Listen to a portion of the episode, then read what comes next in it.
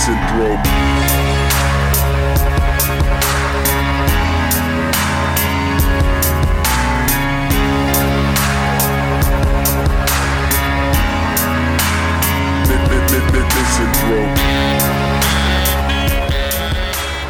It is the last Sunday in July. That's right, folks. Summer is rapidly burning through the calendar. We are we are deep into the second half of the year here.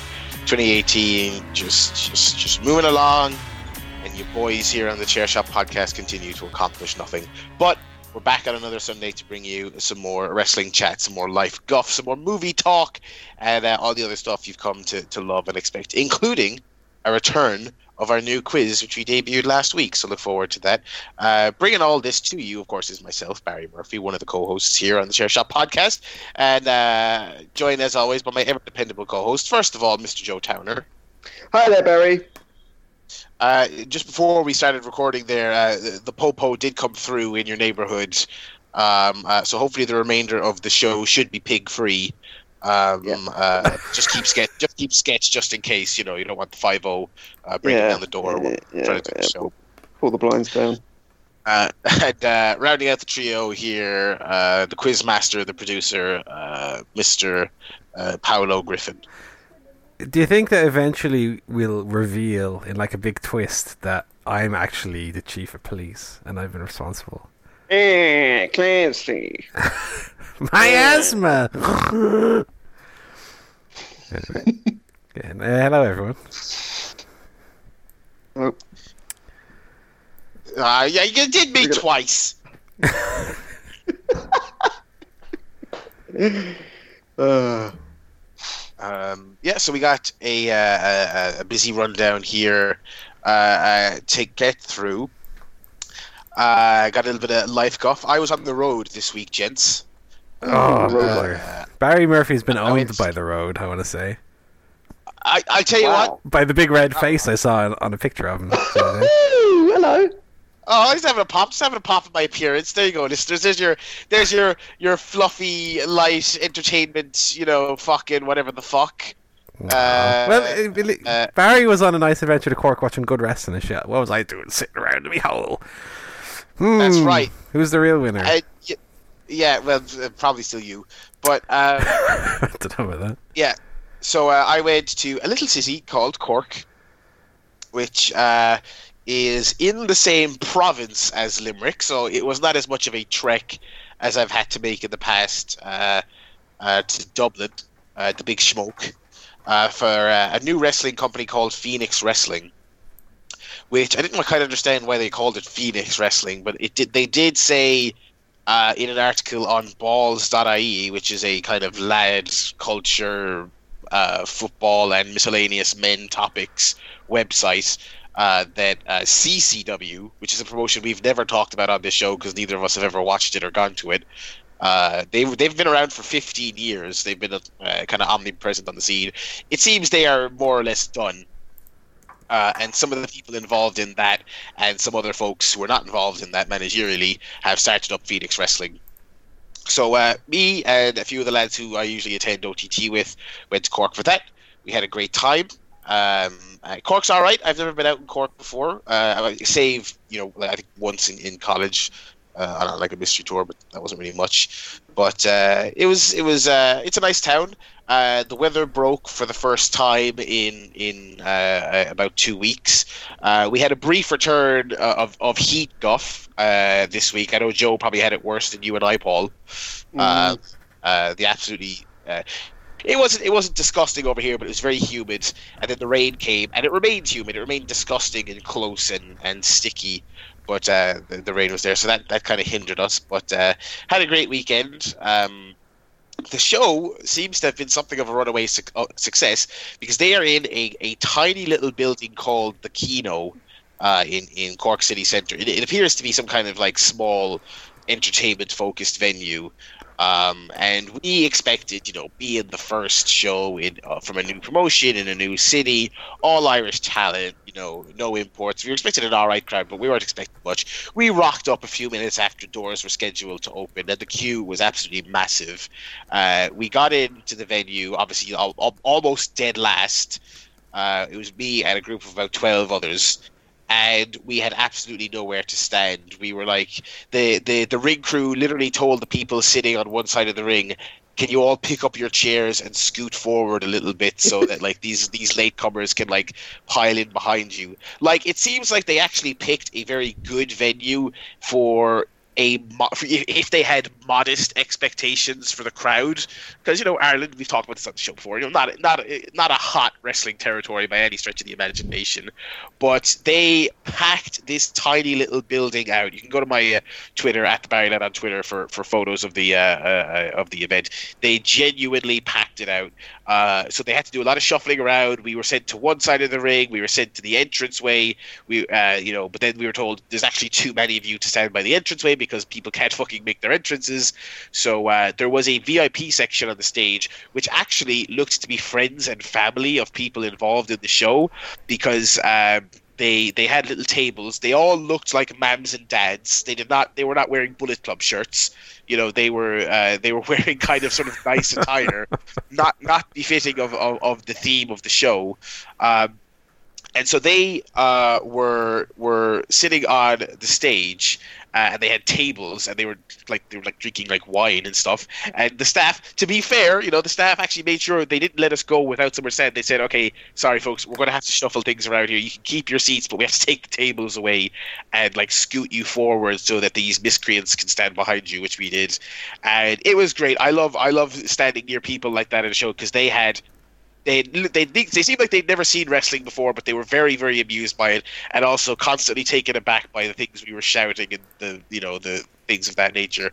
So huge thumbs up for them for, for packing that that uh, uh, venue out. It was a it was a, it was a fun show. It was not it, it was not at the level of a, of an O T T, it, it, but it was a, a good time. Uh, the venue had a Bitcoin A T M in it, so if you ever want to go buy a T-shirt at the merch stand, and you trade exclusively in Bitcoin usually, you can do that. Um, yeah, it was a good time. I'm not going to run, run down the card, but one thing I will say was that it was it was very odd, because I mentioned, Paul, you and I, we've never talked about C C W on this show. I've barely even, I've watched the odd clip of it here or there. I've never really followed it. I've never followed the kind of Cork wrestling scene. There was a number of names on this show who, who'd never been in O T T before and had never been kind of prominently featured in any kind of U K promotions. Mm-hmm.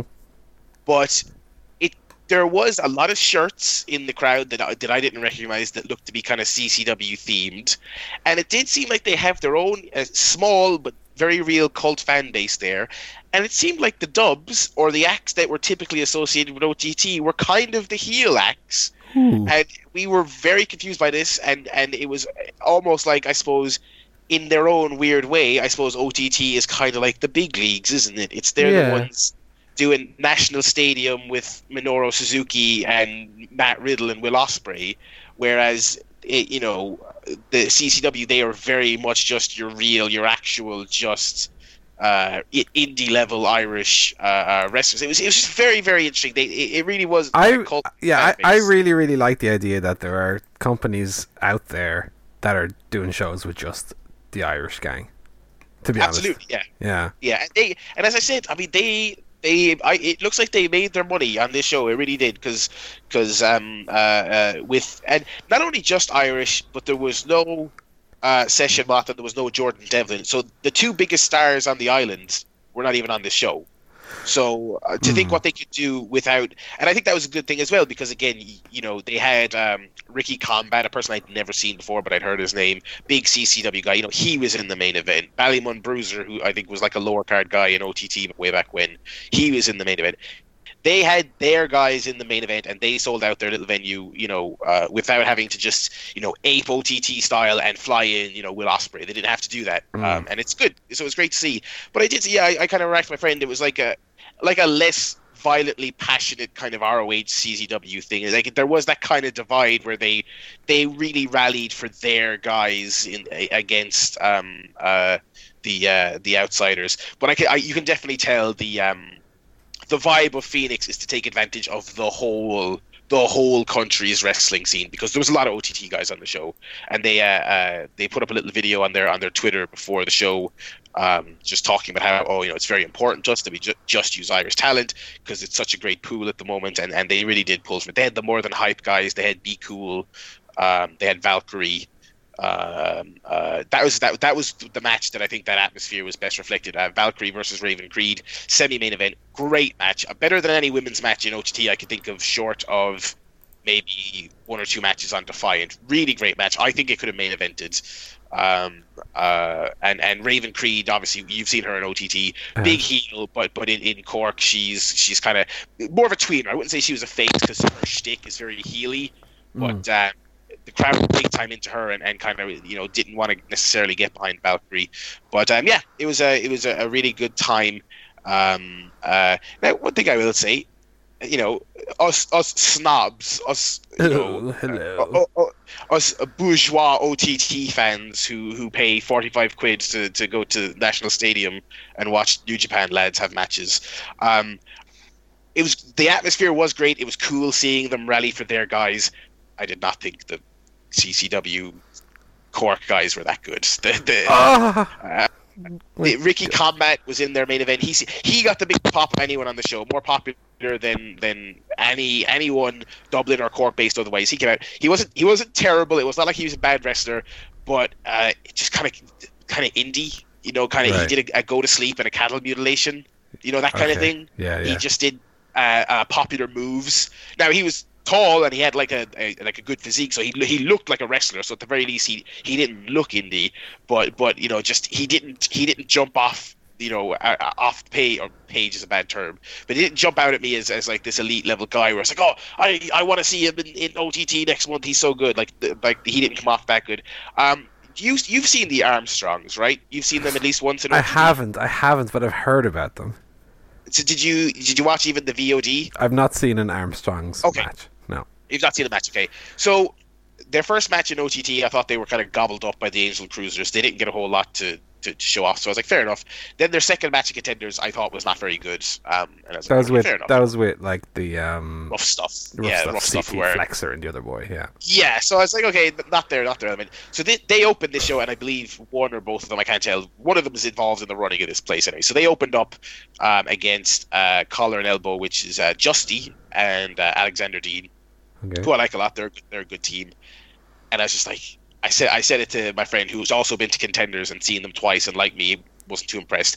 After that match, I was just like, okay, they're they're just not good. They're just not. It's not a case of seeing them in their element in their home city. Like it's just like their thing is like they they have shirts that say "baby effing face" like in the E C W font. I'm like, okay, that's fine. Mm-hmm. And they they they ask people they like. Did they try and get people to chat babyface? One of them gets in the ring, and his thing is he his the the one he's called uh, Butch, I believe, and his thing is he chants "Get Butch Over," and I was like, oh, it's all it's all fourth wall uh, shticky, you know. I, I didn't really like it. And the match was nothing special. Um, so so like like like all the all the you know some of the like Raven Creed is the most impressive person who I would say is kind of native to the city. Um, I wasn't blown away by anyone else, but uh, in general, I thought it was uh, a solid show up and down the card. Uh, there was a team uh, that faced More Than Hype called Flight Mode. I believe they are also Cork natives. They were very impressive. Just a team of kind of young, kind of white meat babyface high flyers. Really, really great. Uh, I think everyone would be happy to see a rematch uh, on a Contenders or something like that soon. Uh, both again, like More Than Hype, they both looked very, very young but extremely promising. Um, so yeah, that was good. So yeah, I got to see wrestling in a new city. Um, and got to see wrestling, you know, very successful, you know, packing a crowd in, and and the show uh, it started late, but it breezed by once it started. It didn't drag or anything. Um, there was no uh, like like I said, the opener did, didn't do much for me because I just don't like the Armstrongs. But beyond that, I thought there was nothing bad on the show really. Uh, so yeah, and uh, then we went out, and I got extremely drunk, and um, um, and we had a lovely hungover breakfast in Cork. Um, and uh, yeah, came home. That was it. There was no, you know, no, uh, no real uh, uh, news or life guff stuff beyond that. Um, but uh, yeah, so uh, they they will be running in Cork again next month, and they will be running in Limerick in September. Uh, so you'll be able so... to, you'll be able to bury their talent twice more. It's funny because I, I... not only did Barry say the Cork lads not that good. Uh, Lyric beat Cork in the G A today as well. So it's a, a horrible day for Cork overall. Oh. Um, oh. And, and they have to live in Cork as well. Those voices. What's going on down there? Yeah, it's like, it's like, it, hey, listen, I tell you what, right? I I would say right now, Raven Creed is the best women's wrestler in Ireland. I'd say that much. And she's a Cork. Oh, God. So, Ooh, okay. So there's that. Did you and notice, like, by and, the way, you mentioned Defiant. Um, who's not booked for Defiant? Raven Creed. Well, even more kind of glaringly. Uh, Session Moth. Yeah. Interesting. Um, I wonder if she's... Um, she's on the poster, but she's not listed as... Like, she's, she's her doing a move, I think. She's not listed yeah. as one of the names, which is interesting. Maybe she's um maybe she got another tour in Stardom. I don't know. I don't know. Um, uh, but yeah, that's all. But they, they, I mean, they've got enough people listed there. But no, I, I don't want to be overly harsh. Like I said, like like the Armstrongs, I, I don't need to see them ever again. But like Ricky Combat, yeah, like I know I said he was in the, he wasn't bad. It's not like he was like the shits. It's just that, that you know you know when you see a guy just do a move that he, or like two moves in succession that are like T V wrestler moves. Do you know what I mean? Well, I've seen enough British strong style matches. Yeah, yeah, yeah. But but like they're doing it in this, and this might be worse depending on who you ask. But they're doing it under this like veil of like irony. It's a wink and a nod, basically. It's, it's a wink and a nod. Tongue in cheek. But, and it's not just something that only he does. Like, like I've seen O T T wrestlers do it as well. Um, uh, God, just, just some people just when they make their signature spots, things that, that are really famous moves that uh, that like popular wrestlers do. The stunner. Yeah, which is a thing I've seen. Well, I've seen I've seen a wrestler in an O T T match do a stunner and a rock bottom before, not as a joke either. Um, so so it's not it's not a it's not a um, a shot at them, but um, but yeah, no, I, I did enjoy the show quite a bit, and I'll uh, I'll I'll definitely be going in. I probably won't be going to next month's Cork one, but I'll definitely be. The Limerick one is around the corner from my house. It's in the venue uh, uh, O T T used to run in, in Limerick. Okay. So lovely. Um, yeah, so that was that. That was. My uh, that was my life this week. Very good. We had um, we had one of the one of the rats pass away during the week. Oh no! Um, yeah, one of the originals, I guess you'd say. Um, guinea pig still doing all right. Little Frodo though went uh, went to the old rat cage in heaven. Um, oh. So we're down to now what we have two rats now two, and three guinea pigs. So the zoo. Imagine you go to heaven and you're still living in a cage. Well, the rat field, I guess. Then not rat cage necessarily. Huh? The Rainbow Bridge. The Rainbow Bridge. That's saying. Yeah, he was fine, and then as it is often with these kind of pets, he was fine, and then he was not fine. Oh no! He started having seizures and stuff, so he had to. Oh, no. uh, so the other rats are kind of sad about it. Um, that was kind of the most notable thing of the week. And then there was a birthday party here yesterday, so I, I ate a lot of cake. And I'm very full now of cake. Although there's still some left. I might go down and have some more before I go to sleep. Um, so that was fun. Had some barbecue and had some cake, as I said. Apart from that, it was just work. I was in work quite early this week, so I was up at six every morning to get the train out. Ooh. That, well, that's why I watched so many movies this week. Watching movies in and out. How long's this train journey again? Uh, about forty-five minutes in, maybe an hour in, forty-five minutes back. So I, I do get a full movie in it every day. That's fair to say, yeah. More or less, yeah. My, my, my commute's probably similar, but I wouldn't be bothered to watch a movie on the train, to be honest. I don't know why, but the idea doesn't appeal. Well, I just have my little tablet that I pop in my bag, you know. So when you... I'm sitting on train, take out the tablet, have my Bluetooth headphones on, pop on a movie. Might be because I don't sit down on the train; I'm standing up. Oh well, if I was standing, I wouldn't hold my tablet and watch a movie. It, yeah, it's because it's so early. Um, I'm almost guaranteed a seat. So yeah, it's true. If I'm standing, I'll just pop on a podcast and listen to that. Oh, pop, yeah. Pop on a lovely... Pop yeah. on ye old podcast and that. Pop the old headphones in your ears. Yes. yes. Um, so it did It did rain finally this week. Oh, it was lovely, wasn't it? Oh, it was lovely. I was walking to Sainsbury's. It was pissing down and I was, I was loving it. Um, first time it's rained in about, must be seven weeks um, in the U K. So that was, that was, that was a relief because it was like... It was, something silly like ninety-four Fahrenheit on Thursday, was it, or Friday? I can't remember, but awful, absolutely awful. Mm. Um, and then Friday it was really, really hot. And at lunchtime, I went out for and for a little walk and decided to buy um, like a soft serve ice cream. Mm-hmm. Which was very nice, but as I walked out of the shop, it basically turned to liquid.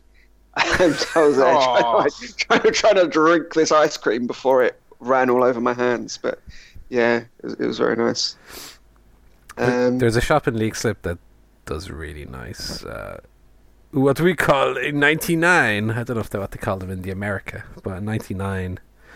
Yeah, cone with a nice flake in it. It's just so satisfying on a hot day. Oh, lovely flake. Oh god. Yeah. So that was good. Um, I went out Wednesday and Thursday, which was all right, but I get a bit grumpy if I have to go out two nights in a row now. It's uh, especially on school nights because I get a bit tired. Yeah.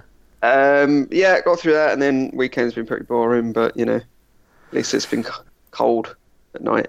Premier League's coming back soon, anyway. Yeah, boy. Oh, I, I, wa- I watched United should be shit. I watched that friendly last night, by the way. United against Liverpool. No, I haven't. Ooh, load of old bollocks, baby. Lost four one with all the yeah. kids on the team playing against Mo Salah and Sané. They got eaten alive.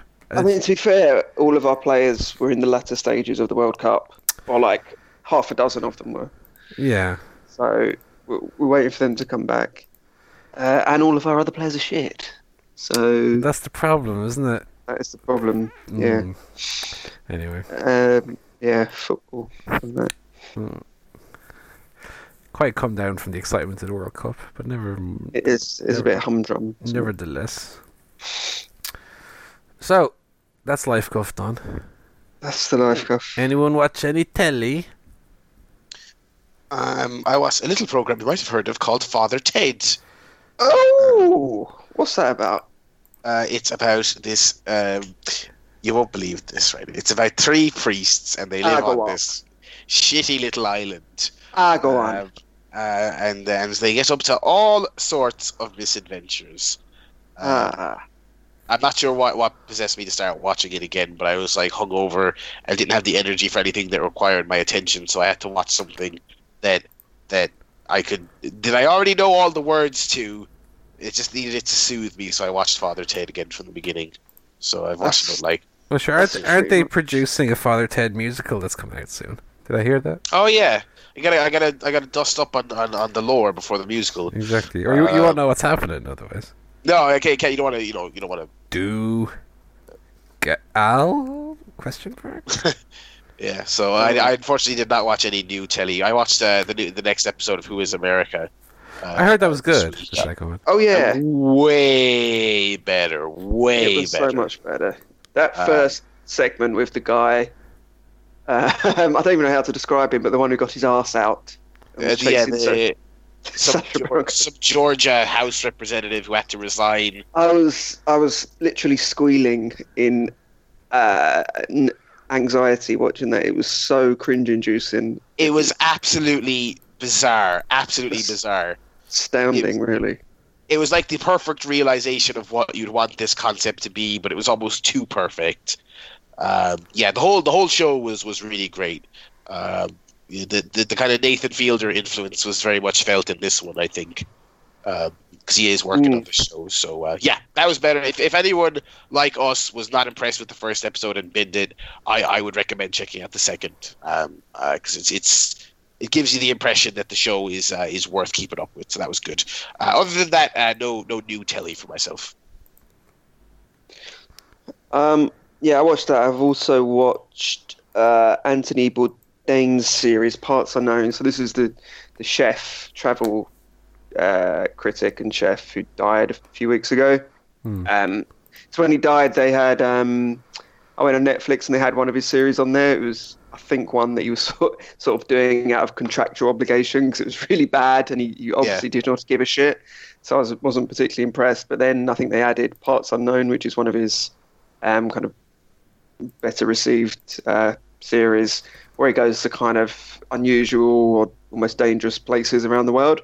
It's really, really fantastic. So he goes to um, Libya, sort of, you know, couple of years after the fall of Gaddafi, and it's it's really really intriguing, really really interesting show. Um, so I'd recommend that. There's quite a few series on there, so um, a lot to get through. Yeah, that's really really good. He goes to Koreatown in Los Angeles as well, and then to Quebec and these other kind of places. It's really really good. Um, on a on a similar note, I've also been watching Hotel Hell um, with Gordon Ramsay, where he goes to hotels and tells them they're shit and tries to fix the hotel. Um, slightly different from Parts Unknown. Um, although I would say something to watch for, out for is that Gordon basically gets his arse out in every episode. um, because I started notice I was watching it in order, right? Each, each, the whole series, and every episode he gets his arse out. Why? And it's well, it's a good question, Paul. I don't know why. He, they, it's quite gratuitous as well. It's not like you see a little flash of arse. It's is it like quite, is it like a thing he stuff. does where he's like, oh, you've really pissed me off now. Here comes the arse. No, the the the, the subterfuge is him uh, trying out the shower or the bath in the hotel room. Why for some reason? For, yeah, for some reason, not only do they show him using the shower in the hotel, they have to show show him taking his pants off before he gets in and showing his big Scottish arse. On, it's like when in Regal at No television. Mercy two thousand six. The Basically. Old, the old dingle stick um, out. Yeah. So, you know, different types of, of kind of travel eating show there. You got one that sort of looks at different cultures and one that looks at Gordon Ramsay's arsehole, if you like that. So, um, both good there. Both good. Well, see, I, oh, I don't know, because I, I, I like looking at cultures, but also Gordon yeah. Ramsay's arse, so I don't know which one to watch. Yeah, it's tough, isn't it? Uh-huh. It's part, parts unknown and parts very much well known. Do you want to watch um, food from Krakow, or do you want to watch uh, crack? I don't know. Anyway, Game Guff. Game Guff. Barry, take us away. Oh, yeah, sorry, only me this week. Uh, yeah, I played some more Hollow Knight, which I mentioned last week, that I, I was kind of... Uh, uh, messing around with it, but didn't quite get its hooks into me. I, I think they kind of are into me now. I played some more on the train going up to uh, to Cork. Uh, yeah, it's just really great. I discussed it last week. It's kind of a uh, uh, Metroidvania with kind of Dark Souls influence, and um, I just got my uh, my first power up, and I remember immediately getting it and realizing, oh, oh, I know exactly the the the the path that was blocked that is now unblocked by me having this. Mm. And it was a very satisfying feeling, and I trekked all the way back to it, and I, I got to kind of clear the obstacle that was in my way. So, you know, that's always a great feeling in a game. So yeah, I, I'm, I'm I'm enjoying it now. I'm I'm uh, kind of chipping away at it. It'll probably be my uh, my go-to commute game for for the next week or so. Um, yeah. But other than that, uh, not a whole lot else. So um, if there's no other game guff, we can probably jump into a, a bumper edition of. Uh, oh. uh, Of movie guff. Paul's been a busy boy. So many. Mo- wow. I think we have eleven movies total we're going to talk about today. So if you're a movie okay. fan, fucking buckle down. Um, sure, I'll start off with a few movies that we talked about last week. Because um, I've watched this week quite a few of the movies that Barry talked about last week. So we can kind of discuss them again. Uh, starting off with uh, Skyscraper, which I saw in the cinema on Monday. Uh, which of course stars The Rock as a man with one leg who has to climb up a, a skyscraper to save his family in that. Um, I I didn't think it was horrible, to be honest. I thought no. it was. I thought it was as I think, like you said, it's fine. Um, I think it, it does some things really well, and then it does other things kind of quite poorly. But it, it do, I think it does have that one scene that is.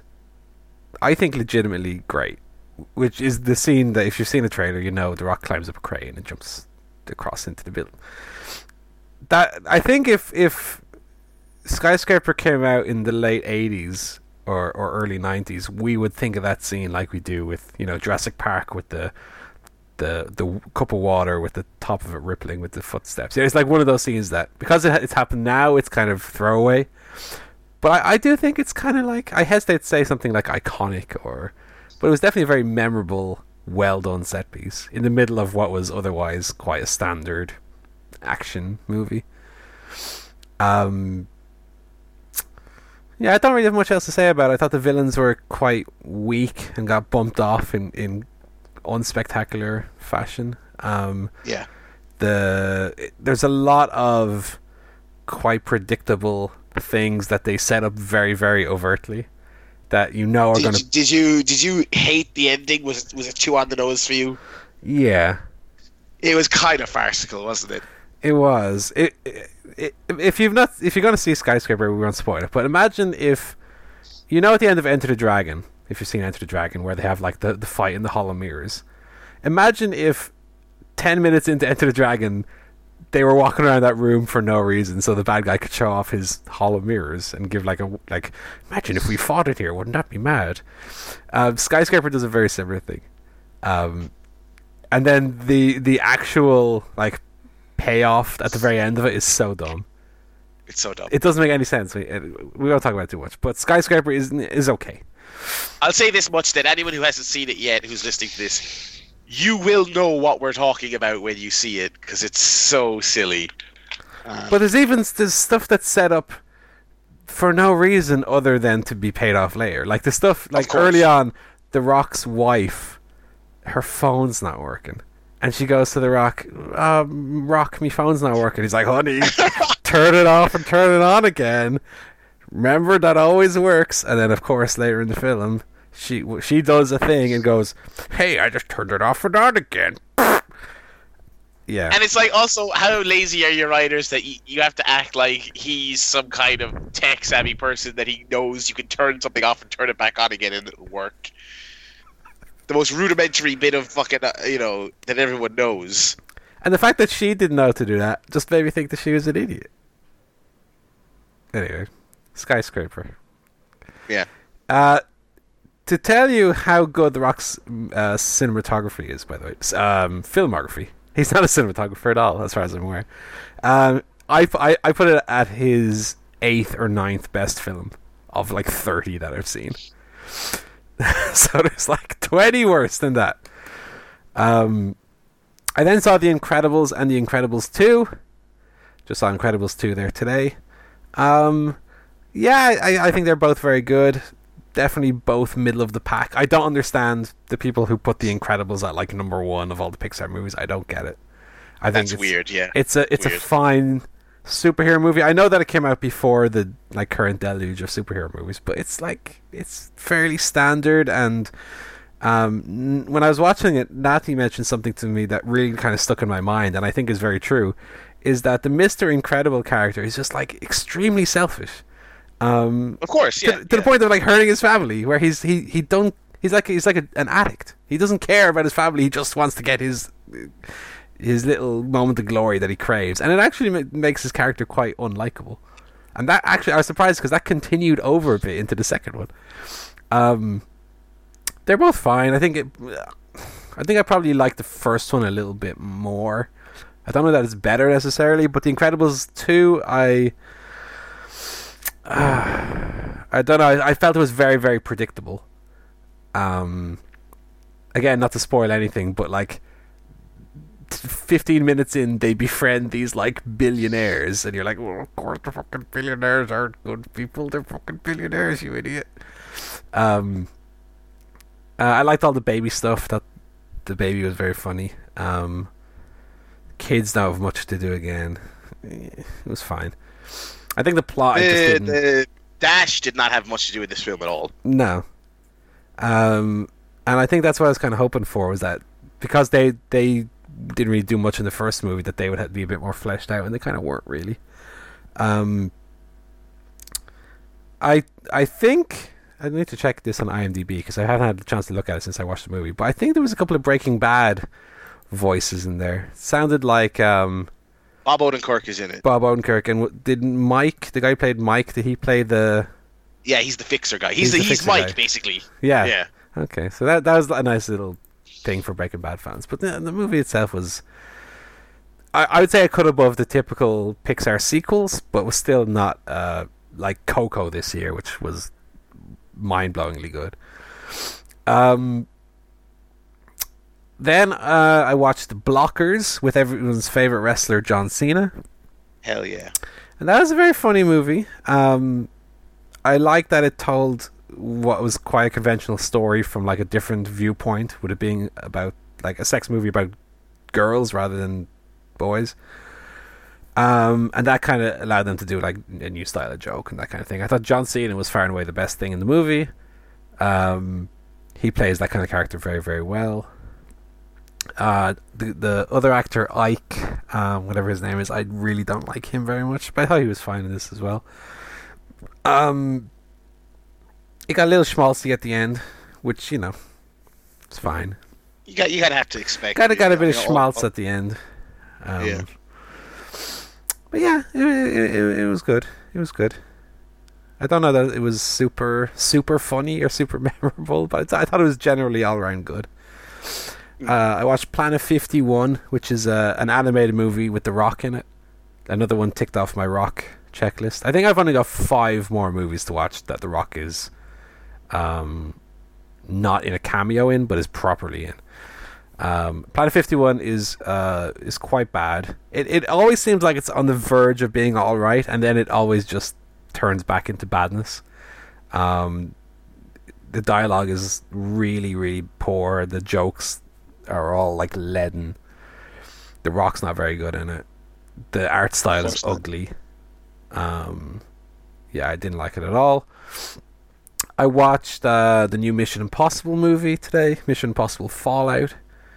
Uh, yeah, I, I really want to watch that, but I haven't watched any of this kind of new crop of them. Are they self-contained enough that I can just watch it? Uh, to an extent, yes, but I think this one specifically does have ties to the earlier ones, so you might be better off doing a, a watch-through, if even only like four and five. Yeah, I was. I, I don't think I. I've only ever seen. I've only ever seen the first one, and I've only seen it once. So yeah. I was thinking I might rewatch all of them, but that's so much time. Like I might no, just pick up. Just do Ghost three, Ghost Protocol, Rogue Nation, and then this one. You should be. You okay. should have enough. Yeah, I, to... I, I'll. I'll try and watch those two. Because I have. N- I have not seen two or three. Okay. I've seen. I saw the first one, uh, fifteen years ago or twenty yeah, years ago. Time. Uh, and then I saw. F- Four, five, and six. You know, you you can more or less piece together what's going on then. Um, it's very good. I, I think it relies a little bit less on being a, a like action set piece movie, which is what Mission Impossible kind of has become. Um, Mission Impossible used to be all about subterf- subterfuge, and everyone's wearing fucking masks, and no one's who they seem they are, and twists and turns, and every five minutes. Um, but it's really more become kind of a Uh, almost like a Fast and Furious style franchise, where it's about it's about the big, memorable action set pieces, and this one definitely has uh, one of those towards the end that was extremely good. Um, I don't think it's it's surprising anyone say that as a Mission Impossible movie, it's also very convoluted, like almost to its detriment, where there's just a few too many conveniences and twists and turn. You know, there's one twist that. Towards the end I think was very well done, but aside from that it's just got too much stuff going on that you, you almost have to be paying attention to keep yourself from getting confused by it. But um, I would say it's not as good as Ghost uh, Ghost Protocol. That's still my favourite one, um, but I'd say it's probably on about the same level as Rogue Nation, uh, if not a little bit less. Like Rogue Nation has some scenes that I really really enjoy, but um, that trilogy of Mission Impossible four, five and six, that's a really solid action trilogy. And um, you could do far worse than to watch those movies. Okay. Uh, and then closing up, I watched uh, a movie called You Were Never Really There, um, which came out last year. I don't know if you guys have seen it, with Joaquin Phoenix. No. It's um, it's a very arty uh, movie in which Joaquin Phoenix plays like um, a contract, not killer, but someone who will hunt down people of a specific kind. I don't want to talk too much about the plot, otherwise it's kind of a spoiler. Um, it's the kind of movie that I would normally really like, along the, the kind of the lines of Good Time, which I talked about that I loved the other week. Uh, and yet, I for whatever reason, I just couldn't really connect to it, um, or or you know, get immersed in it. I, I found that like um, like a Ghost Story, the first thirty minutes or so were very very slow, uh, and then it kind of picks up. It's, it's a very brutal movie. I think if you if you read any review of it, it'll probably have the word brutal in it. Um, but I don't know. I just I, although I liked it and I I I really can appreciate a lot of the good things about it, I just felt very detached from it, and I don't know that the ending I found that that satisfying. Um. So even though I would give it like a seven or an eight out of ten, I couldn't help feel kind of disappointed by it, because I'd seen like extremely good reviews for it almost from everyone that I know who's seen it, and I don't know. I just I didn't love it. It was it was you know objectively very good, and yet it missing something that I like that other movies like Good Time had. Um. So I don't know. It's very short, but it's it's slow, and it's it's I don't know. I can't. I still. I can't quite put my finger on why I didn't enjoy it. Like I enjoyed those other movies, but I didn't. Um, sorry, just sorry. Joaquin Phoenix is really good in it, to be fair. Yeah, he usually is. He's got, he's got a weird Trent Seven body though, these days. Um, well, he's not. He's he, he's not an athlete. You know. No, although to be fair, Mission Impossible, Tom Cruise does sprints for about five straight kilometers at one point in it. Um, very fit man. Um, uh, that's tough with those little legs as well, you know. Yeah, maybe he maybe he only ran five centimeters, but it was just the scale. Yeah, it's camera trickery. It's very well done. That's the thing about the Mission Impossible movies as well, is the, the fact that Tom Cruise does so many of his stunts himself is kind of what makes the set piece more impressive than it would otherwise be. You know? Like, when you watch the making of, like, Ghost Protocol, and, and he's actually the one climbing on the outside of the, the building in, in Abu Dhabi, that's kind of what makes the set pieces kind of spectacular, is that it's not a stuntman doing quite a lot of it. Um, but yeah. They're all the movies I watched this week. Best Is that everything? Yeah. yeah. Movies! Movies! Joe, talk to me about Oh, movies. Well, movies, Barry. So I watched a few of them. Okay. Um, I watched a little movie called The Curious Tale of Benjamin Button. I think that's oh, okay. Button, right? So, case, long-term listeners will... What? Curious Case of Benjamin Button, isn't it? Uh, I don't know. One of them. I just call it. I just call it Benjamin Button. And then there's yeah. other words to it. Yeah. Um, so long-term listeners will remember that I, after completing uh, my Tom Hanks marathon, uh, moved on to David Fincher's filmography. Oh, yes. Um, because he's only done ten movies, so that's a lot. And I'd seen uh, eight of them, so it was a lot more achievable. Um, so I finally, this was the tenth film, the one, the only one I hadn't watched, which was uh, the Benjamin Button. Uh, which stars Brad Pitt as this little fella what's born an old baby, um, which is a bit weird. Yeah, yeah. So it comes out and he's all he's a baby, but old. So he's got like arthritis and cataracts and stuff. Yeah. So it's a bit weird, but they they look after him and he gets older, and then he's about probably six or seven, and he's he's an old man, but he's gotten bigger. Yeah. Right? So it's weird because he's this little fellow in a wheelchair, but he's not actually that old. And then, so basically that keeps happening. But when he's old, getting... Joe, or you, when he's six or seven and he's old, does he have the brain of an old man or the brain of a like a six-year-old? I, I've not seen this movie, so I'm curious. Does he does he come out of the womb going, the kids these days, when they're born, they're screaming and crying. I'm just trying to get some tit milk. No, I think that's just, he does have the mind of Babby, okay, um, not of old fella. So it's interesting because you're looking at him and you're going, "Hang on, this is an old fella," but then from his perspective, he's a child. Yeah, you know? Yeah. So it's interesting. It's interesting. So is what, then he, what, what are the laws? What are the laws of fucking Benjamin Button? Like, what's at what point is he allowed to fuck? Well, that's what's interesting because at one point, when he's about, I don't know, seven or something, and he, he sees this seven-year-old girl, you know, very kind of pretty seven-year-old girl. Oh, he's God. Like, oh, I'll never forget the day that I first saw her. And I was like, oh, hang on. This is it. Because he looks like an old fella. and his parents. Does his dad had to say to him that he's going to start growing hair where hair wasn't before, and he looks down, he's already got a big grey wig on. Going, hang on. Yeah, he's, he's going, hang on, I've got less hair. He's got a Gandalf the Grey going on already. He's looking at this, he's looking at this seven-year-old girl, girl and he just looks like Ben, he fucking Michael D. Higgins. Basically, yeah. And so it's a bit odd.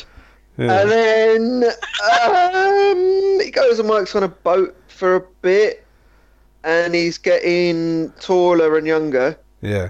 Um, and then he goes away somewhere, and then he meets the little girl again, and she's now... I don't repeat offender! She's twenty or something, but now he's like, what, sixty, you know? Yeah. So they're getting actually, oh, hang on, that's more acceptable. And then he, he goes off somewhere else. I can't remember what happened, but he goes off, and then he gets younger, yeah. younger, and then at one point it's like, oh hello, sexy Brad Pitt's turned up. Yeah. Turns out the little old baby, it's only Brad Pitt, so he's all handsome and that, and then he meets up with the, the girl who's now Kate Blanchett. Yeah. Um, and she's a ballet dancer, and then they get together and they have this romance, and they're the, the you know they're the same age briefly, because they're sort of meeting in the middle. Yeah. So they're both in their like thirties, forties, whatever. So they have a thing, and then, but the thing is, right? He keeps on getting younger. So, um, he goes sort of past puberty the other way. Yeah. And becomes a little boy. Dick shrivels up. So obviously, at that point, now she's the paedophile. So it, he's like, "Hang on, this is no good. I'm gonna have to go away." And yeah. Then yeah, he goes away and eventually becomes a little baby. Yeah. Um, and then yeah, that's it. Um, but, but what happens to him in the end? Does he go back up the no, the lady no, and yeah. in, back into the daddy's she back into the daddy's him. sack at the end of it, or what? Ah, uh, pop pop baby in fanny. no, no, no, that's. Does she have no. a, a nineteen hour popping the baby back in? Labour. Oh God. Um. Yeah, that was it. And so it's, it was interesting. I quite enjoyed it. they're just but... they're just looking at his head peeping out. They're like, "Why the fuck uh, is he not going in? Just waiting oh, for it. Come on, you fucker." Oh God. Um. Yeah, it was a bit like Forrest Gump, but without any of the funny bits or Tom Hanks. Right. So, I wouldn't like give it a big recommendation, but. It's not. What is bad. The point of the film? Outside, well, outside of interesting. He, interesting, you ask that, Paul, because I'm not entirely sure. Right. I think it's something to do with like relationships or loss. Yeah. Like that, you know, what themes? Because I feel like themes. Like that kind of movie can't just be about a man who ages backwards. There has to be something going on. There has to be something. Well, I I, I, I never saw it, but I always assumed it was kind of a thing like Forrest Gump, where it's just like, oh, look at his life. You know, he had this crazy life. It oh. is, yeah, a bit of it is like that, but I think it's about relationships as well and how yeah. you should be allowed to fuck by, kids. By have, yeah, yeah. By having, oh, please, don't, please don't, please don't cancel all my. Great projects I have in the pipeline for saying, oh, it's a great movie about fucking kids. I'm just going to isolate that clip for Barry going. Ah, no! Kids. Context! He'll be ruined. Oh, no.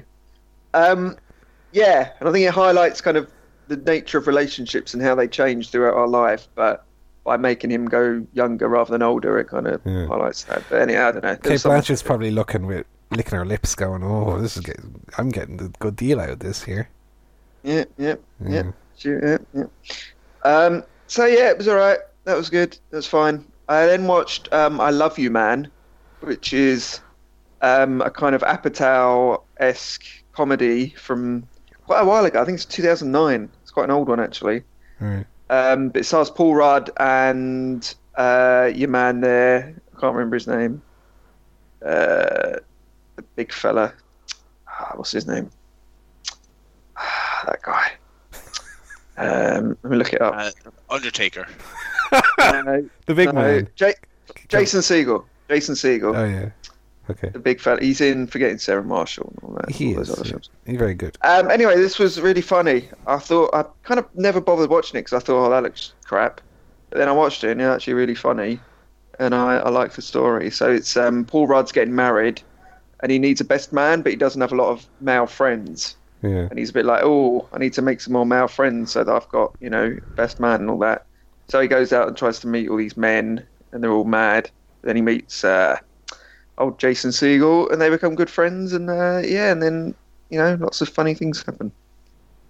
So that was really funny. Made me I laugh need to check that out. I didn't realize that that was as good as you've been saying. I, I will have to watch that, so, on one of my trips to work. Yeah, it's good. It is good. It's a... Mm. Overlooked. So I give that a thumbs up. Um, and then I watched a couple of old movies, movies I'd seen before. I watched L A Confidential, which is noir thing, Kevin Spacey, uh, Russell Crowe, Guy Pearce, which is very, very good. Won loads of Oscars. You probably already know about that. I, know, I, I don't know why, but I always mix up L A Confidential with Cruel Intentions. Oh, what? I don't know why. I don't know why. Cruel Intentions is the one with Sarah Michelle Gellar, am I right? Yeah, and yeah. L A Confidential is like, is Michelle Pfeiffer in that? Mm, or uh, someone... Basinger. Oh, Basinger, yeah, yeah. I don't know why I always mix those two up. I don't mix the ma- the movies up, but the names, specifically. Okay. Okay, I, I need to Great. work on separating Well, wait, hang on. What's the difference between mixing the movies up and mixing the names up? If you call the movie by the wrong name, you've mixed the movies up. No, but what I mean is I don't confuse... If you say to me, oh, that movie that Sarah Michelle Gellar is in, I, I know that movie, but the name of it I will sometimes call the wrong name, that's all. Mm. I guess it's splitting hairs, Barry. Do you, do you want me to just concede to you? I don't know what you want from me. Yes! Okay, you win.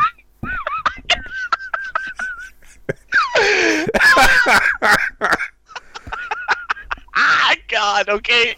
Right, is that moving off for this week? I, what I mean I, is, I, if you say to me a name, I don't know which movie you're talking about, is what I mean, okay? Okay! Go on. I also watched, I also watched The Social Network... by David Fincher. Oh, about about about Facebook, creation of Facebook.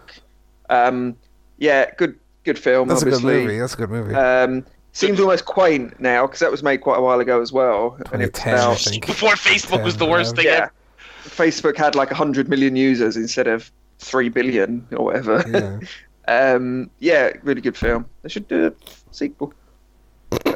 Oh yes! Oh my God! But it has to be Fincher again.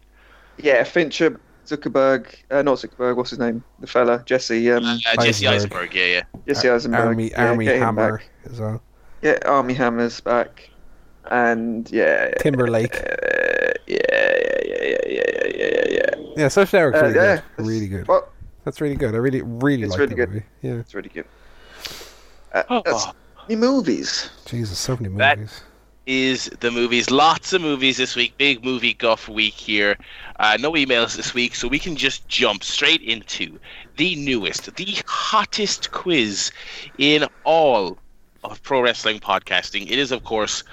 Uh, oh, excuse me. Um, it is, of course... it is, of course, Wrong the Truth Killing. Uh, for the, I didn't do that on purpose, by the way. That burp just came out of nowhere. I was not. I did not deliberately burp into the microphone. No, anyway, Wrong the Truth Killings. Paul, take it away.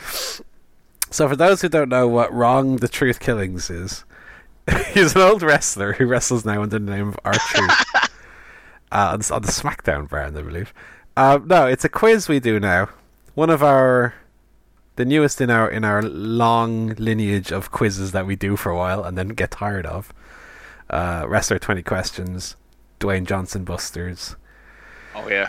All them. Uh, Wrong the Truth Killings is a new one where I give the lads uh, five iterations of some kind of topic, and they have to decide, are they uh, made up, wrong, or are they, in fact... real things, the truth killings. Um, we did last week indie shows, okay? And one of those shows, which was real, which was the truth killings, was P W A, Red, White, and Bruised. Okay. So what we have this week, the topic is people who wrestled on that card. Okay? So, I'm going to give you the name of a wrestler, and you tell me, is that a real wrestler, or are they made up? And they all have wrestled on this card, by the way. That's where I took the names from, okay? Okay, okay. Um, So we'll start off with number one. And again, there's no uh, order. No one goes first. Barry and Joe can both pick the same answer. They can pick different answers. We take we take the answers, and then we go through them at the end, and we see who is who is the winner. So yeah. We'll start off with a nice, easy one here. Okay. Randy, and then in, in inverted commas, the oh. rowdy hillbilly. That's Randy, the rowdy hillbilly. Hillbilly is not included in the inverted commas. Oh no! So well, that's his that's his uh, family name. That is his name. Yeah. Randy Hillbilly, the rowdy one. Um, I will say that is the truth. Joe? Uh, I think I prefer Randy the rowdy hillbilly to Rowdy the Randy hillbilly. So that's, that's that's terrifying. I'm gonna say uh, the Truth Killings. So they're both saying that that is the Truth Killings. Number two. The wrestler's name is, in inverted commas, Mister Center of the Earth, Jimmy Fahrenheit. Ah! Ah! Ah! ah. Uh, uh, I'm going to say wrong. That's That's got to be wrong. Wrong. They're both saying wrong on that one. Oh, dear. Okay. Wrestler number three. No first name here, okay? okay? In inverted commas, the Irish hitman, Lafferty.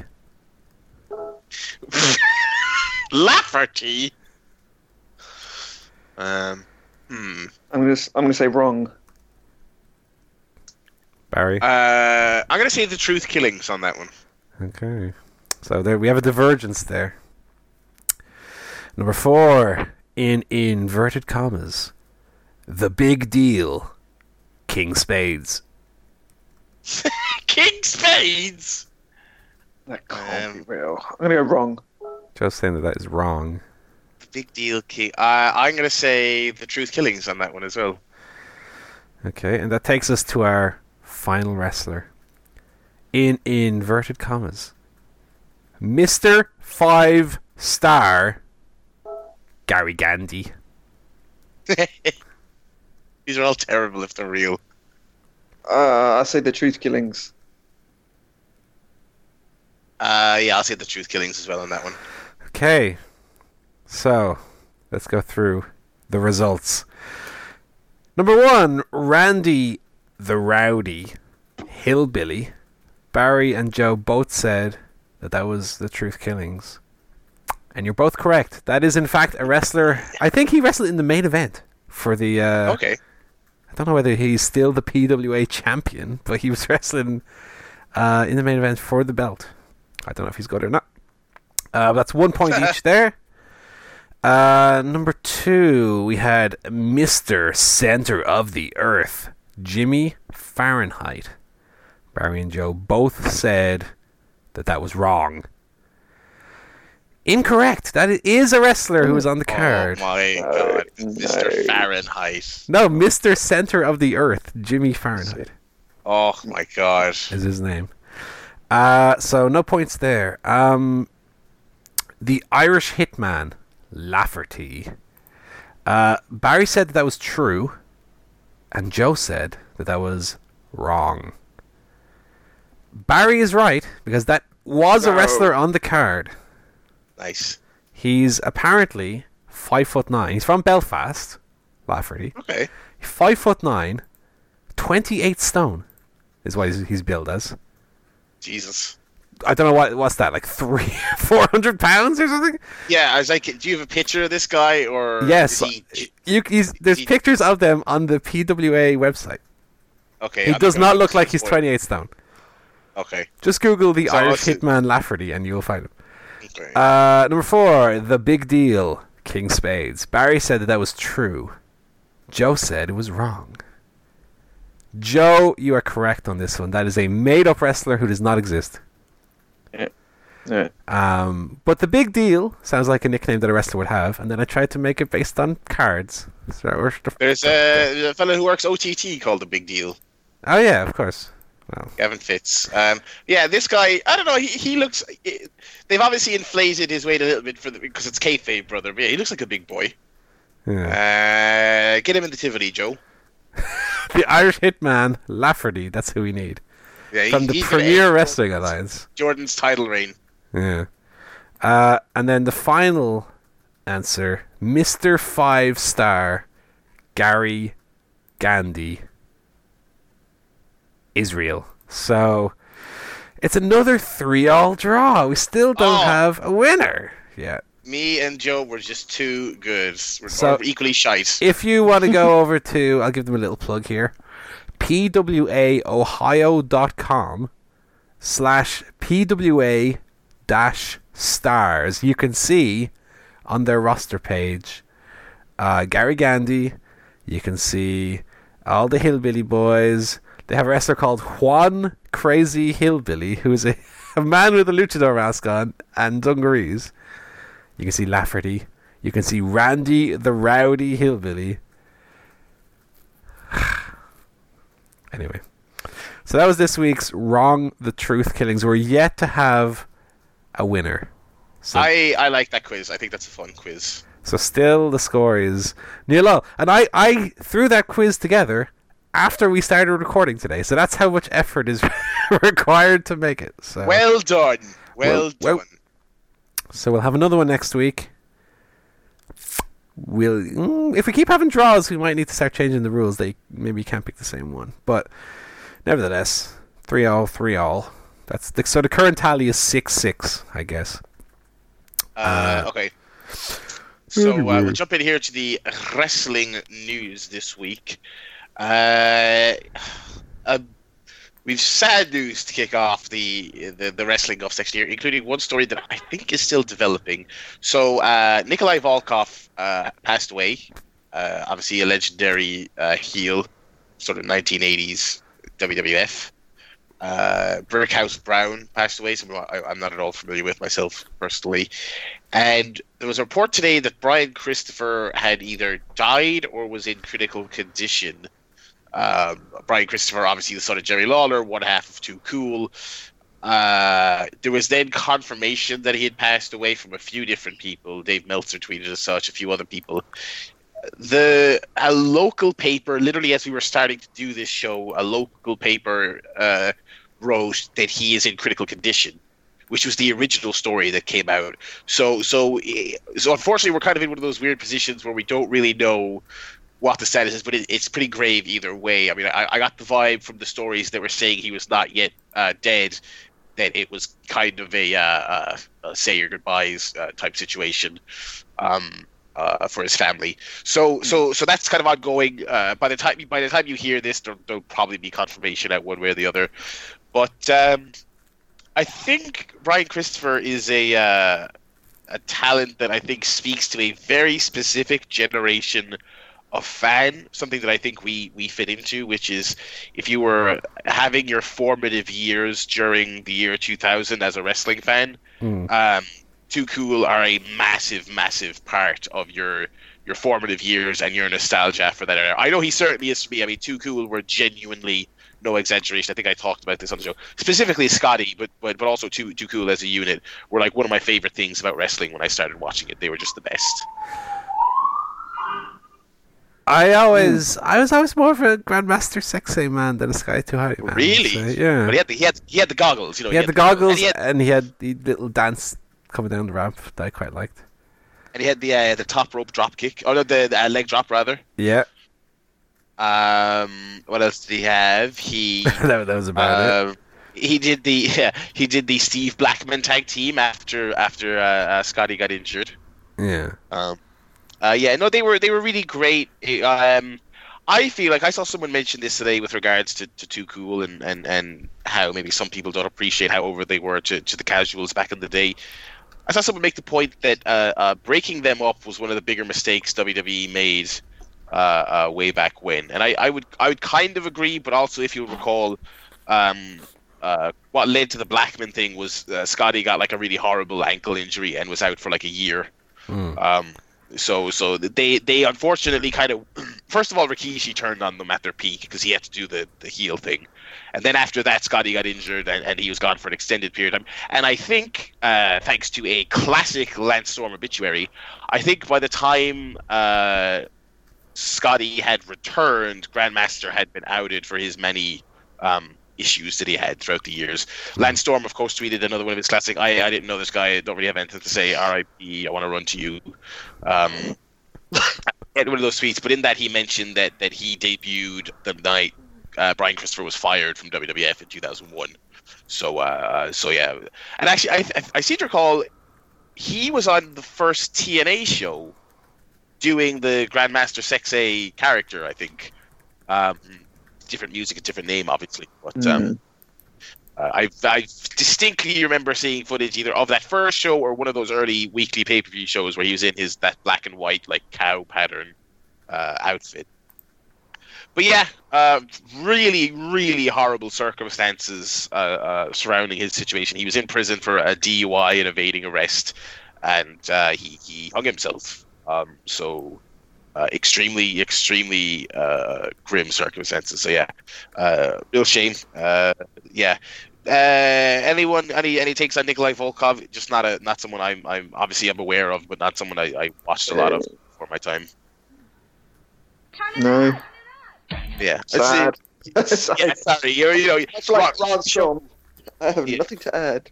Yeah, we're not we're not gonna we're not gonna sit here and talk about the extent to which we didn't know him, but uh, yeah. Although I had heard of him, and unlike uh, the other fellow that passed away, Brickhouse Brown, who yeah, apparently was in the W W F back in the day, but I, I'm not familiar with his work.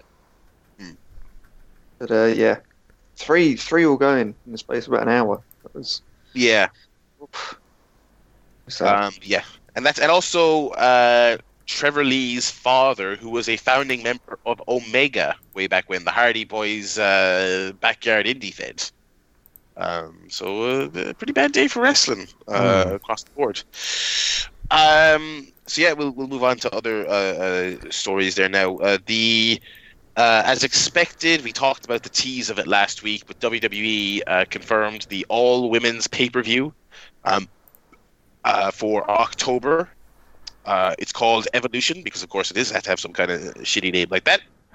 um, and I believe they have confirmed all their titles are going to be defended, including an N X T U K women's title. Um, I think that's confirmed. So, uh, yeah, not really uh, much to say about it beyond that. It's uh, announced for October. So October is now uh, Woke Wrestling Month, because also that's when we have Defiant two, Paul. Um, uh, O T T. He confirmed this week that they are doing a second all-women's show in October with uh, Jordan Grace and, and Sami Zayn and a lot of other people. Um, so, yeah, naturally, this got a lot of people annoyed. Well, do you know what else they do in October? Go on. Breast Cancer Awareness Month with the pink ropes. Oh, no. Oh, oh they're going to have all pink ropes for this. Oh, no. Actually, no, I, I don't think they will. That would be, that would be beyond patronizing even for them. But anyway. I just want to say that uh, I, I love women, right? And my man is one, and my girlfriend's one. So how can I how can I hate women? How can I hate women? Um, but for that month where they're shiting on about uh, Coleman, Susan G. Coleman, and how progressive they are for having an all women show, I might just submerge my head in a tin of paint for that whole month. Yeah. Than this well, I mean, I, al- I already don't watch Raw, so it's like, you know. Yeah, I'm already doing my bit by not watching any of it. Um, so. Just close down Twitter for the whole month, maybe. Yeah. Mm. Or, yeah. Yeah, the thing that annoyed me about it is the way they take this very kind of self-congratulatory um, approach to well, it. They've, like, they've been doing uh, that like, for years now, though. But it's like they... they're in complete control of their product. They're not fighting against the establishment to have an all-women's pay-per-view. It's not like, oh my god, we did it, we convinced the powers yeah, that they, they haven't done it because they haven't done it before. They, they haven't done it because before they used to think women were just T N A for, for decades until they realised that they could make money out of having women wrestlers on the show. Yeah. Yep. And now they've decided to do it. And it, it's like... And I saw people saying, you know, okay, T N A had an all-women's pay-per-view years ago, but that was just to fulfill obligations or whatever. But you know, it's not as if W W E are doing this to strike some kind of fucking march for women's rights. It's to make money. It's exactly the same yeah, thing. Of course. And millions of other promotions have had all women's shows over the years. It's like, fine, good, they're doing it, but, you know, it's not historic, really. I would, I like to think that they they are, if not at least partially, doing it for the right reasons, you know? But I think, as you said, the way they go about it, the, just the, the self-back patting is kind of what mm. is is the most annoying thing about it, you know? Yeah, absolutely. I mean, the fact that they're doing it is, you know, admirable in one sense, but the fact that it's such every time is they, they wheel out all the women onto the ramp so Stephanie McMahon can get her little clap from everyone. Yeah. And the heels yeah. and the baby faces stand side by side and hug each other and cry, and it's so almost like anti what wrestling is supposed to be, you know? It's it's yeah. it's almost like canon breaking, you know? I can almost I can almost make my peace with Stephanie being the one to announce it, like, because she is, you know, a, the top female executive in the company and all this other stuff, and you probably should have a big announcement for it. I, I can I can accept all of that if I must. I would I would much rather they do an angle where they have several women's feuds going at once, and Stephanie, who isn't that Raw every week, she's like forced to come, and she's living, and she says, we're going to solve this on pay-per-view, all women, you know, something like that. that. I feel like that's what they would do twenty years ago if they were debuting this concept. Linda McMahon would like, come out and do it without an an yeah. ounce of charisma. These women yeah. are too out of control. So they will have a match on Evolution. It is just them having matches. But, um... I can make my peace with, with, with that, but yeah, it's like I said, standing on this stage and just, it's so... And it's also so the fact bad. that Stephanie otherwise is portrayed as a hated heel. Oh yeah, her and Triple H out there making the announcement. Yeah, like... I think... Oh, my God. Mm. But anyway, it's like, it's one of those things, though, where we can complain about it, but it's like, I'm torn, I think, I think as, as you both said, kind of torn between, like, being annoyed at the way they do it, and but also, like, just be thankful that it's happening at the very least. Um. Uh. So. So that's something. Uh, I think. I mean, obviously, at the moment they have, you know, a, a a pretty weak, you know, champion on the SmackDown side. But I think if if Carmella loses at SummerSlam and it's Becky versus somebody at this show for the SmackDown belt, Ronda versus somebody for the Raw belt. The they've said the Mae Young final is going to be at this thing. So that should be good. That'll probably involve, you know, I, you'd imagine that that'd involve Io Shirai and, and someone else. Uh, an N X T U K belt, you know, which would maybe be, or sorry, an N X T and also then a women's U K uh, belt. So, like, you know, Shayna Baszler in a match. Uh, I don't know who would be the, Toni Storm maybe in a match. You know, if they load it up right, it could be really, really great. I mean, obviously, I think if they were just doing Raw and SmackDown, I don't know that they'd have the depth for the show to be good. They, they should still do it, obviously, but, um, I think I think there's enough diversity across the ten million hours of live programming this company produces. Um, I think I think there's definitely enough depth there for this to be a good show. So, um, yeah, like yourselves, I probably won't be watching the build to it because I wouldn't be able to stomach it, but I'll probably watch the show itself. Um, so, yeah, so uh, watch that. Speaking of W W E, obviously the W W E U K uh, uh, tapings are ongoing as we speak. They were on yesterday. They were on today. Uh, not a whole lot newsworthy on it from what I've seen. Dave Mastiff seems to be getting a big monster push. Uh, he's like squashing people in seconds. Um, the only the only thing I've heard about it is that apparently Johnny Saint is not, is not good. yeah. Well, he's about a hundred years old, to be fair. So, uh, um, yeah. So he's he's the G M. He's apparently not very good. Um, also. Fucking anyone who does not have a contract with any pre-existing organization has showed up at this thing. Between this and World of Sport, it's like there's nobody now who isn't tied down. Eddie Dennis showed up, Millie McKenzie. Uh, really? Millie, like Millie McKenzie is younger than anyone they've ever signed and put on television in since like Paige. Like, because I feel like they don't put eighteen-year-olds on television anymore because, you know, for obvious, like, you know, uh, experience and, and maturity reasons and stuff like that. But obviously, Millie McKenzie is very, very highly spoken of, so I'm sure she did great. Just absolutely everybody. If you're not already in with World of Sport, you're in with W W E. I mean, that yeah. seems to be the way it's going. I feel like I, I feel like I could get booked at this rate. Yeah, They booked uh, Damien Dunn, the anti-fun police guy, without without his gimmick that he was in a jobber role. Like, as I mentioned, Eddie Dennis, like everyone. I the list of people who are not featured in either of those two programs is very, very small, and a lot of them are people who don't really have television like looks. Like mm. it's they've really, really everyone's getting soaked up. Um, based on the U K tournament this year, all the people you'd imagine to get pushed are getting pushed. Joe Coffey, Zach Gibson. Mm. Um, Uh, et cetera. Jordan Devlin got a win, but I, I don't know that they're necessarily going to push him. But, but you know, this is just this is just the first set of tapings, to be fair. So uh, so yeah, that's ongoing. Speaking of British wrestling, uh, we had uh, another return uh, to to the uh, world of sport uh, yesterday. Um, this was so this is the first of the new full-on season that they've taped after that pilot last year. Um, And uh, did anyone watch it? I watched it. Paul, did you watch it? No, I didn't get a chance to watch it, unfortunately.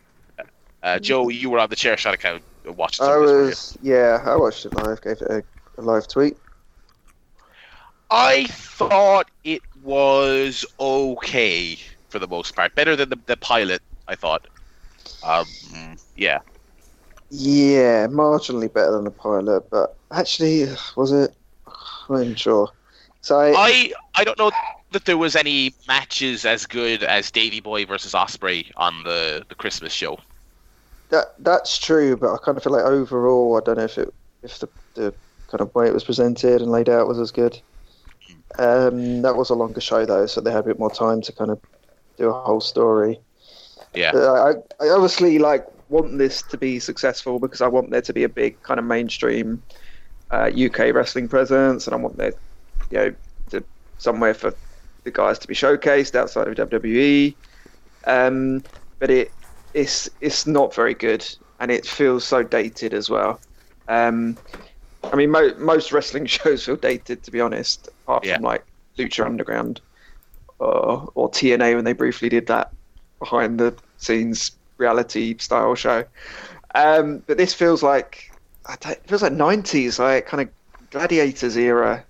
In terms of the music and and a lot of camera work and stuff, it's just it, it doesn't feel like something that would catch your attention if you weren't already a wrestling fan. Um, and it's a lot of the characters with with a lot of the talent being signed up by W W E. There was a lot of guys on there who were all right, but not not really s- stars. Yeah. Um, obviously, really good match. Will Ospreay and, and Davey Boy Junior Um, that was great, but outside of that, the it was a passable tag match. The opener was okay, but there was a really dodgy-looking dive spot where the guy nearly broke his neck. Yeah, and then a really convoluted finish with the referee missing something. And oh, that was that was a rubbish way to end your first match of your proper oh. season. It really was. They should have. If it was me, I'm putting that. Um, I realized they they wanted to have the opener set up the main event, like for storyline purposes.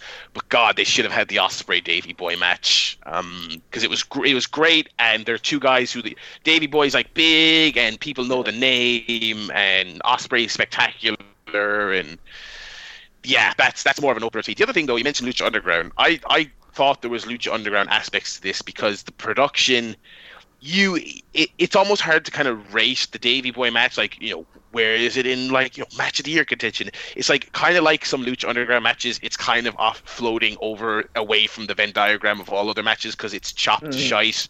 Um, mm. it it does it, it doesn't quite flow the way you want. Not because the the workers didn't flow when they were actually wrestling, but it's edited to a degree where you can tell they're like chopping out extended periods of selling or or transition yeah. moves and um, even even.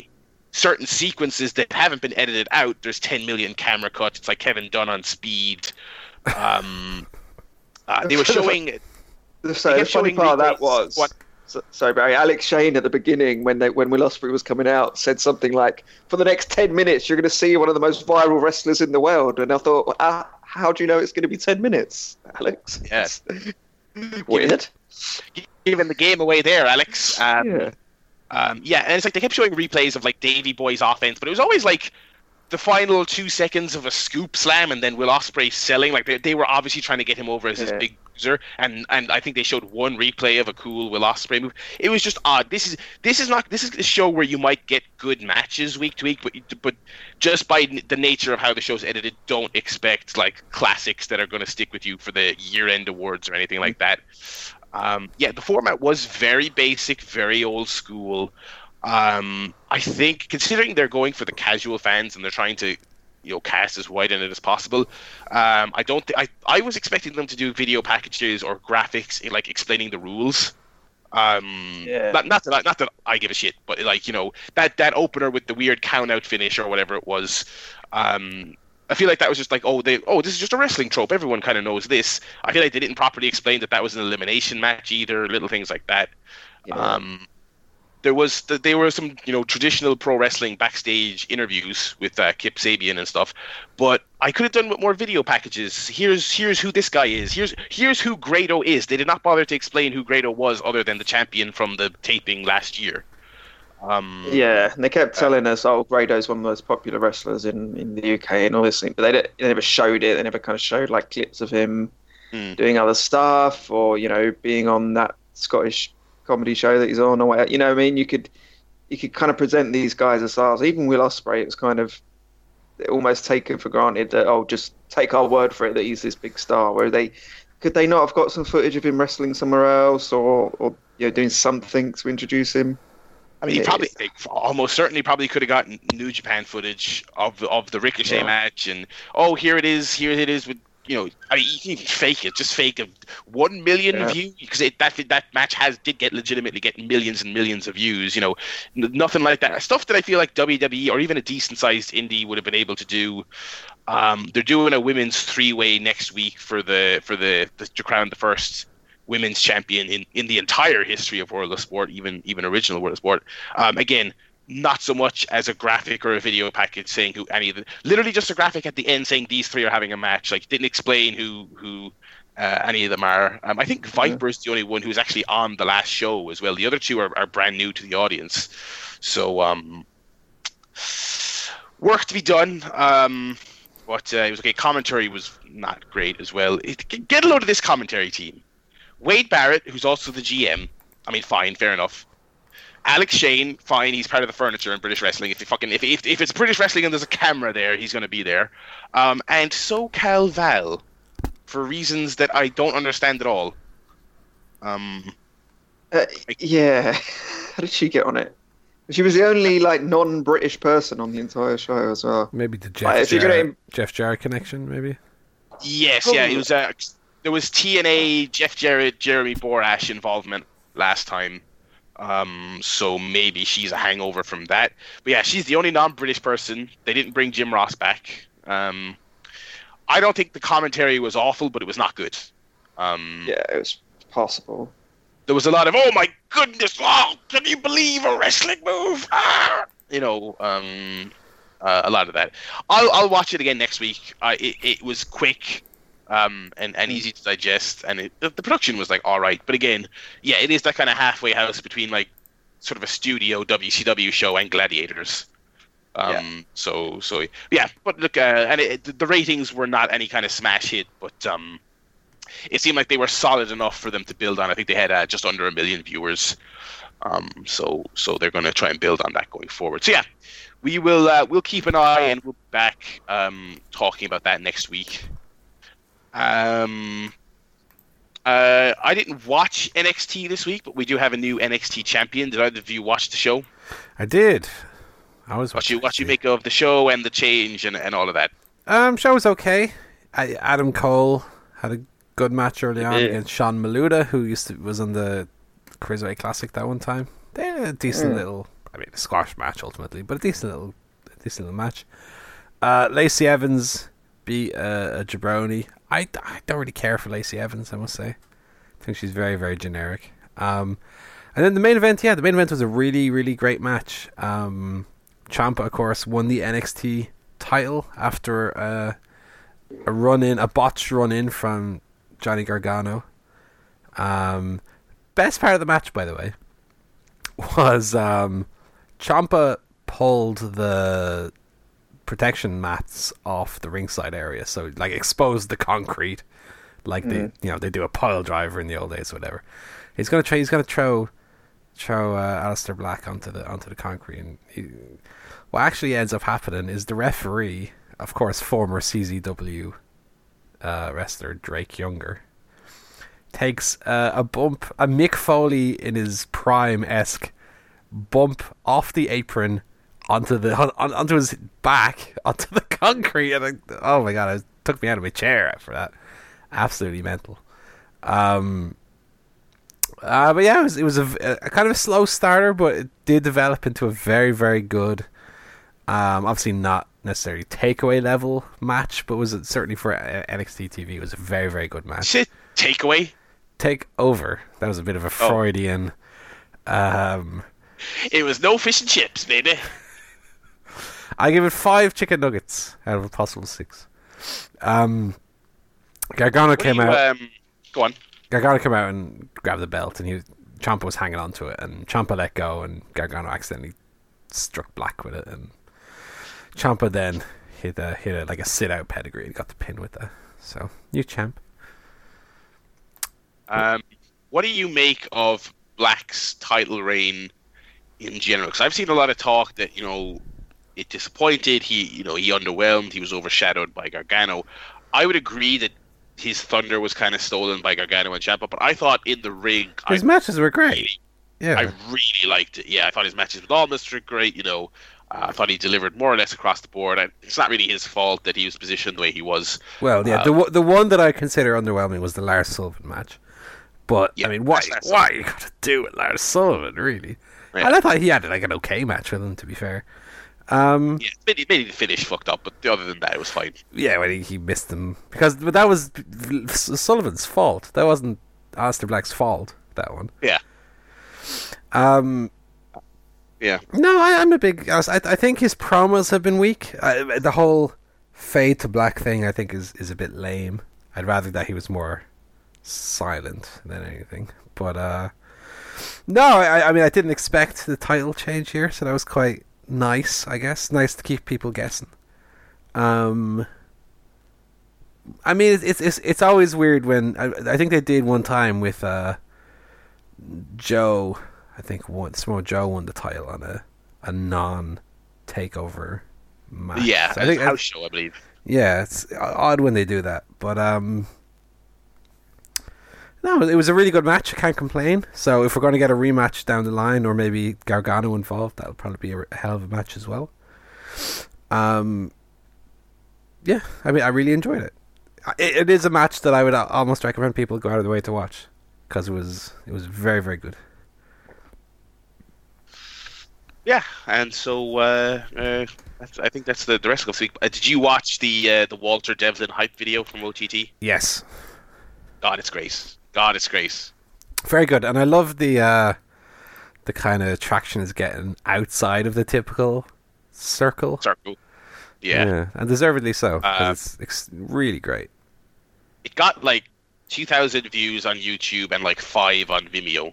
Five five thousand, I mean. Oh, um, no, no, it's, five. No, it's weirdly doing better on Vimeo, I think, but I think maybe because people like high quality to watch it. Well, I think that the, the tweet initially linked to the Vimeo video, didn't it? Oh, yes, yes, yeah. So. It got it was like it was on like the front page of Squared Circle on Reddit for a while. Like, yeah, it genuinely, it genuinely. They, partnering up with those lads is like one of the best things O T T's done in, in years. They they yeah. do fantastic work. It really makes them look a cut above um, uh, everyone else. Yeah, and I've seen I've seen people who have never watched a second of O T T in their life say that this has got them hyped. It's it was a fantastic production. If you haven't seen it, check out just uh, uh just search uh, Over the Top Wrestling Walter Devlin on YouTube, and it's probably one of the top results. Yeah. Um, really, really, really fantastic.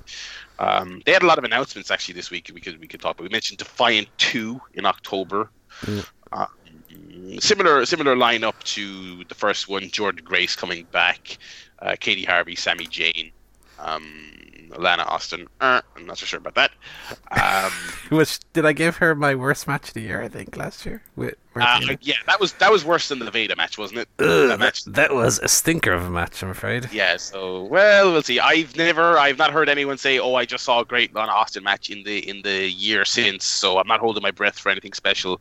But um, but yeah, and there's more names to be announced, so that's good. Um, they are that's a Sunday show, um, and they confirmed that the Saturday they've announced a lot of shit. So they they announced Defiant. They said the Saturday is also a show. That's going to be their uh, anniversary show, their fourth anniversary, and they haven't said where it is, but they've confirmed it's not the Tivoli.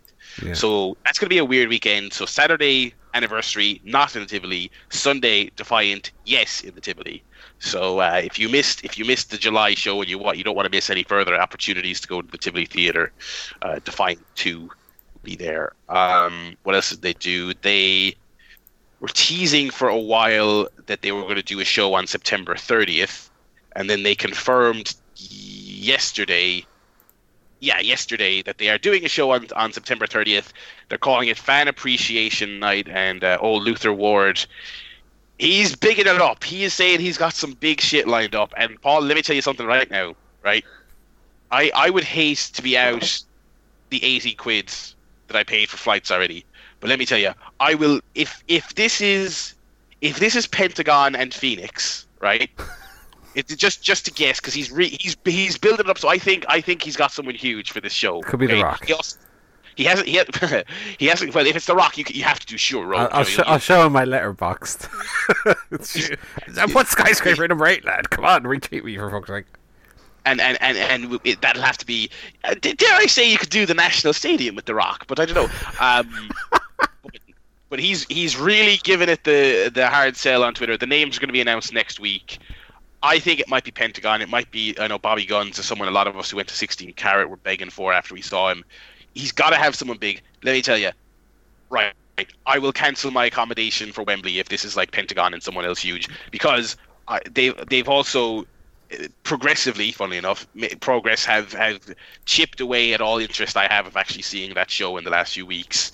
Um, they announced on their last show that they're not allowed to use uh, licensed music anymore, so they're they're back to using stock themes and, and W W E U K themes, like, and all this other th- stuff. Like that weird two months of O T T where, which was they did exactly which that. Really hurt the shows. I thought like that's yeah. that's part of the fun of the show. And Progress, Progress, I mean that's a huge part of their identity. Um, so they announced that. They um, Will Ospreay was pulled months ago. Zack Sabre Junior was pulled about two weeks ago. Um, they're booking some weird uh, Bound for Glory series fucking thing. To they still don't have a main event yet. Walter won the title, so Walter will be in the main event. They don't have a challenger for him yet because they're doing something where people have to win three matches in succession to get a title shot. I don't really get that. They're doing uh, the, really. Uh, there's just absolutely nothing on the show. Like I was already before O T T announced this, I was already down on this show after being so excited to finally go to one. Um, but now that O T T have have announced this. I am. I am going to be waiting. I'm going to turn on those uh, fucking what are they? The, the tweet notifications, like your phone buzzes when someone tweets. Mm. I'm going to turn that on because I am eagerly waiting. I would really rather not cancel my trip. I hope. I hope he's overhyping it and it's fucking Joey Ryan or some shit like that. Um, Mick Foley's coming back. Or... If it's, it would make me so happy, and I would not have to cancel anything if it was like fucking Joey Ryan, Mick Foley, and uh, Bull James, uh, and Tommy and Tommy Dreamer are back. Um, David, uh, if they... David Starr again. I, I, I'm not saying that David Starr is bad, but you don't get me excited in the loins like a, pe- a Pentagon and a. That's the other thing as well, because you and I, I think you and I have joked as well before about, you know, what's what's the reliable O T T imports? It's like your Riddles and your your Mike Baileys and stuff like that. Yeah. And they're they are excellent, but if this show is yeah, David it's like Starr, I'll see them next month when they come back again. Yeah, it's like so so if he's out like oh it's oh you know get excited we got David Starr, uh, Mike Bailey, and like hey great two excellent wrestlers, but I'm not gonna I'm not gonna cancel my plans for that. If it's if it is Pentagon and and and you know Phoenix and someone else of that ilk. I'm I'm going to be extreme. I so I'm I'm actually sharing a room with two other people who are also on the fence about it.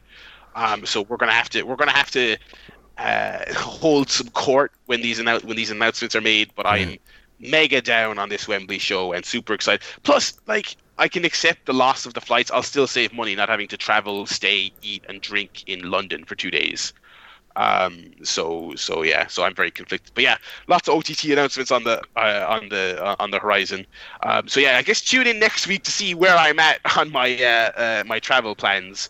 But um, yeah, I think that's going to do it for WrestleGuff this week, and I think it is going to be the show. I think that's everything really we've uh, we've discussed. Yeah. Uh, so yeah, we will be back next week, uh, following up on World of Sport. Hopefully, have a, a, a definitive kind of answer on the on, on the Brian Christopher story.